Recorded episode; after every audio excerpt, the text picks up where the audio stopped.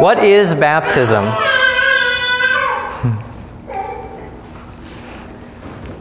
Baptism is for even sinners like Corinth. Jesus says, Go and make disciples from all nations by baptizing them in the name of the Father and of the Son and of the Holy Spirit, and by teaching them to observe all things whatever I have commanded you. These words from Jesus in Matthew 28 are the institution of baptism. We call baptism a sacrament because it's something that's been instituted by God and carries the gospel that is uh, the promise of the forgiveness of sins. It's not something that some clergy thought of long ago while sitting in some catacomb. This is something that God Himself told us to do. And it's important because Jesus says this is how disciples are made. This is how Christians are born, or rather, reborn. Jesus says that disciples are made in two ways by baptizing and by teaching. And Jesus says it's for all nations. The word there means all people. It doesn't exclude anyone. Even children are included in all nations. And we see a wonderful example of that of this baptizing and teaching in our lesson from Acts. The Apostle Philip, who had been made a disciple by, uh, directly by the teaching of Jesus himself, is brought by the Holy Spirit to someone that really did embody this all nations that Jesus mentioned an Ethiopian eunuch. This guy was a wealthy official, a court official of the queen, in fact, who apparently had enough money to buy the scroll of Isaiah. You had to have a lot of money, a lot of money to buy a scroll. Anything printed was, was copied meticulously by hand. And Isaiah is the largest book of the Old Testament, which meant it was one of the most expensive scrolls that you could possibly own. And he's reading a passage from Isaiah that we hear every year at the end of Lent on Good Friday. It's a description of Jesus, the Lamb of God, going uncomplaining forth to the cross. He was led like a sheep to the slaughter, and as a lamb before its shearer is silent, so he does not open his mouth. But the man doesn't understand it. For all his wealth and even his reading of Scripture, he doesn't grasp it yet. He's reading Scripture and he's missing Jesus. He's missing the gospel, which means he's missing the forgiveness of sins Jesus won on the cross. And he's missing life and salvation. And this is a problem that we all have. We could not and cannot, by our own reason or strength, believe in Jesus our Lord or come to him. So he says to Philip, I ask you, who is the prophet talking about, himself or someone else? This man asks a great question What does this mean? What does this mean? He's not looking to find himself in Scripture, but he's reading Scripture as it actually presents itself. But he still needs to be shown the gospel. So, brought there by the Holy Spirit, Philip began to speak. And starting with that very passage of Scripture, he told them the good news about Jesus. And what good news is that? What's the good news? That Jesus was led like a sheep to the slaughter. John the Baptist called him the Lamb of God who takes away the sins of the world. Just as the blood of the Passover lamb saved those who were in Egypt from death and slavery, so the blood of the Lamb of God saves the world from eternal death and the slavery of sin. It's the good news that Jesus did not open his mouth. Jesus takes upon himself the sins of the earth, but he doesn't complain. He doesn't go against the Father, refusing to do the Father's will, but submits himself when he says, Thy will be done. He doesn't defend himself while his accusers are spewing lies about him while he's being tried by Pontius Pilate and Caiaphas. On the cross, he's silent when all those around him are mocking him and taunting him, telling him to come down. Jesus did not open his mouth. It's the good news that Jesus was in a state of humiliation.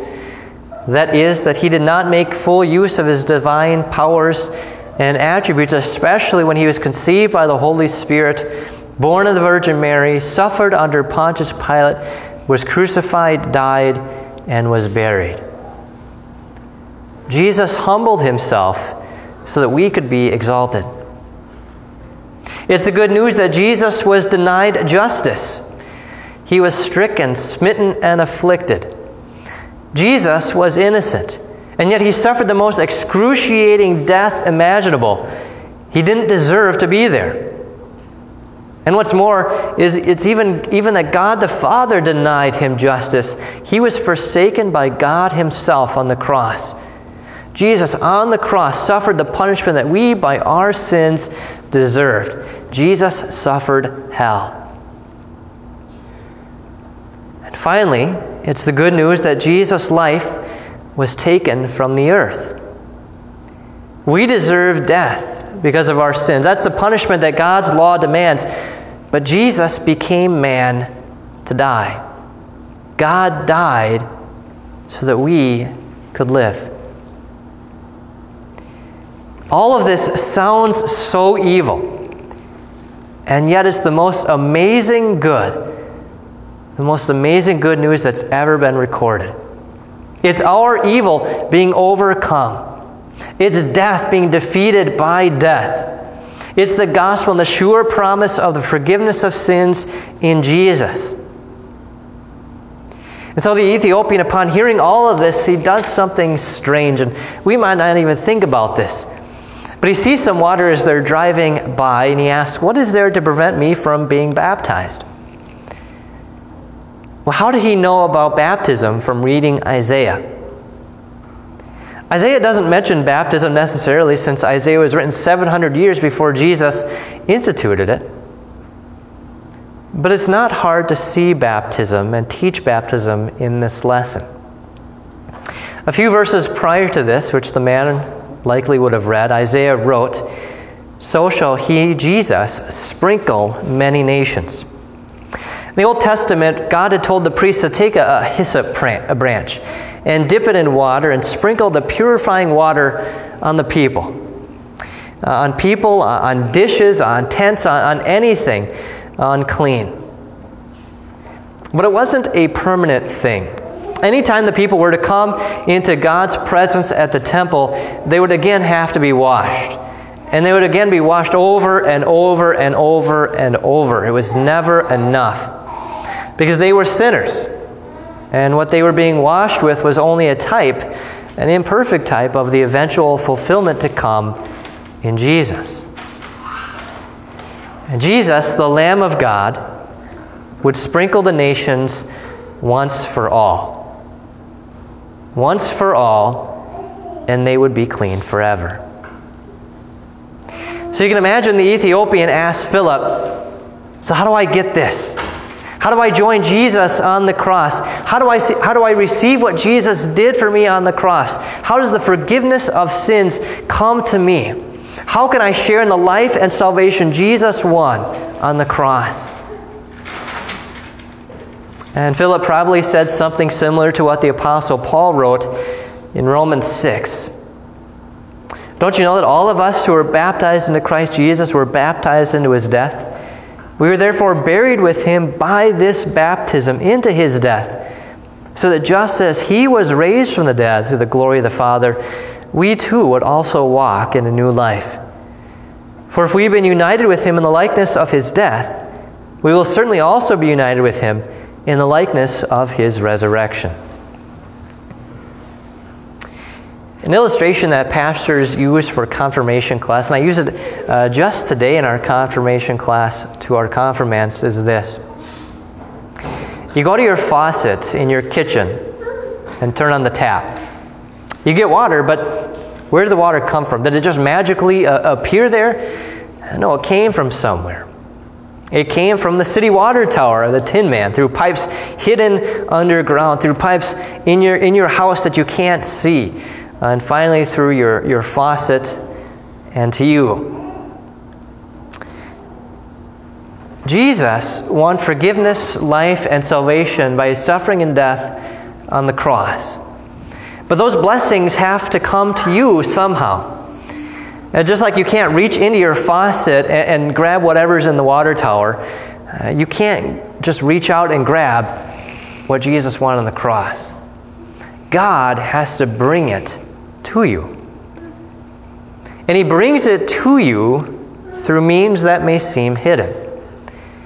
He brings you forgiveness, life, and salvation by baptizing and by teaching the gospel in word and sacrament. So he ordered the chariot to stop. Then both Philip and the eunuch went down into the water, and Philip baptized him. The Holy Spirit, working through Philip, made a disciple of Jesus that day by baptizing and by teaching. The Ethiopian is baptized in the name of the Father and of the Son and of the Holy Spirit. Baptized in the name of the Father, he has become a son of God. Baptized in the name of the Son, he receives all the benefits of the Son's work of redemption.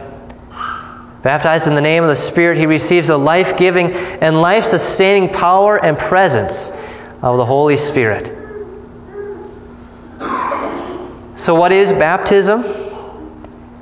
Baptism is not just water, but is water used according to God's command and connected with His Word. It's the gospel brought to you through means of water combined with God's word of promise that brings to you all the blessings Jesus won on the cross. In Jesus' name, amen. Glory be to the Father, and to the Son, and to the Holy Spirit, as it was in the beginning, is now, and ever shall be, forevermore. Amen.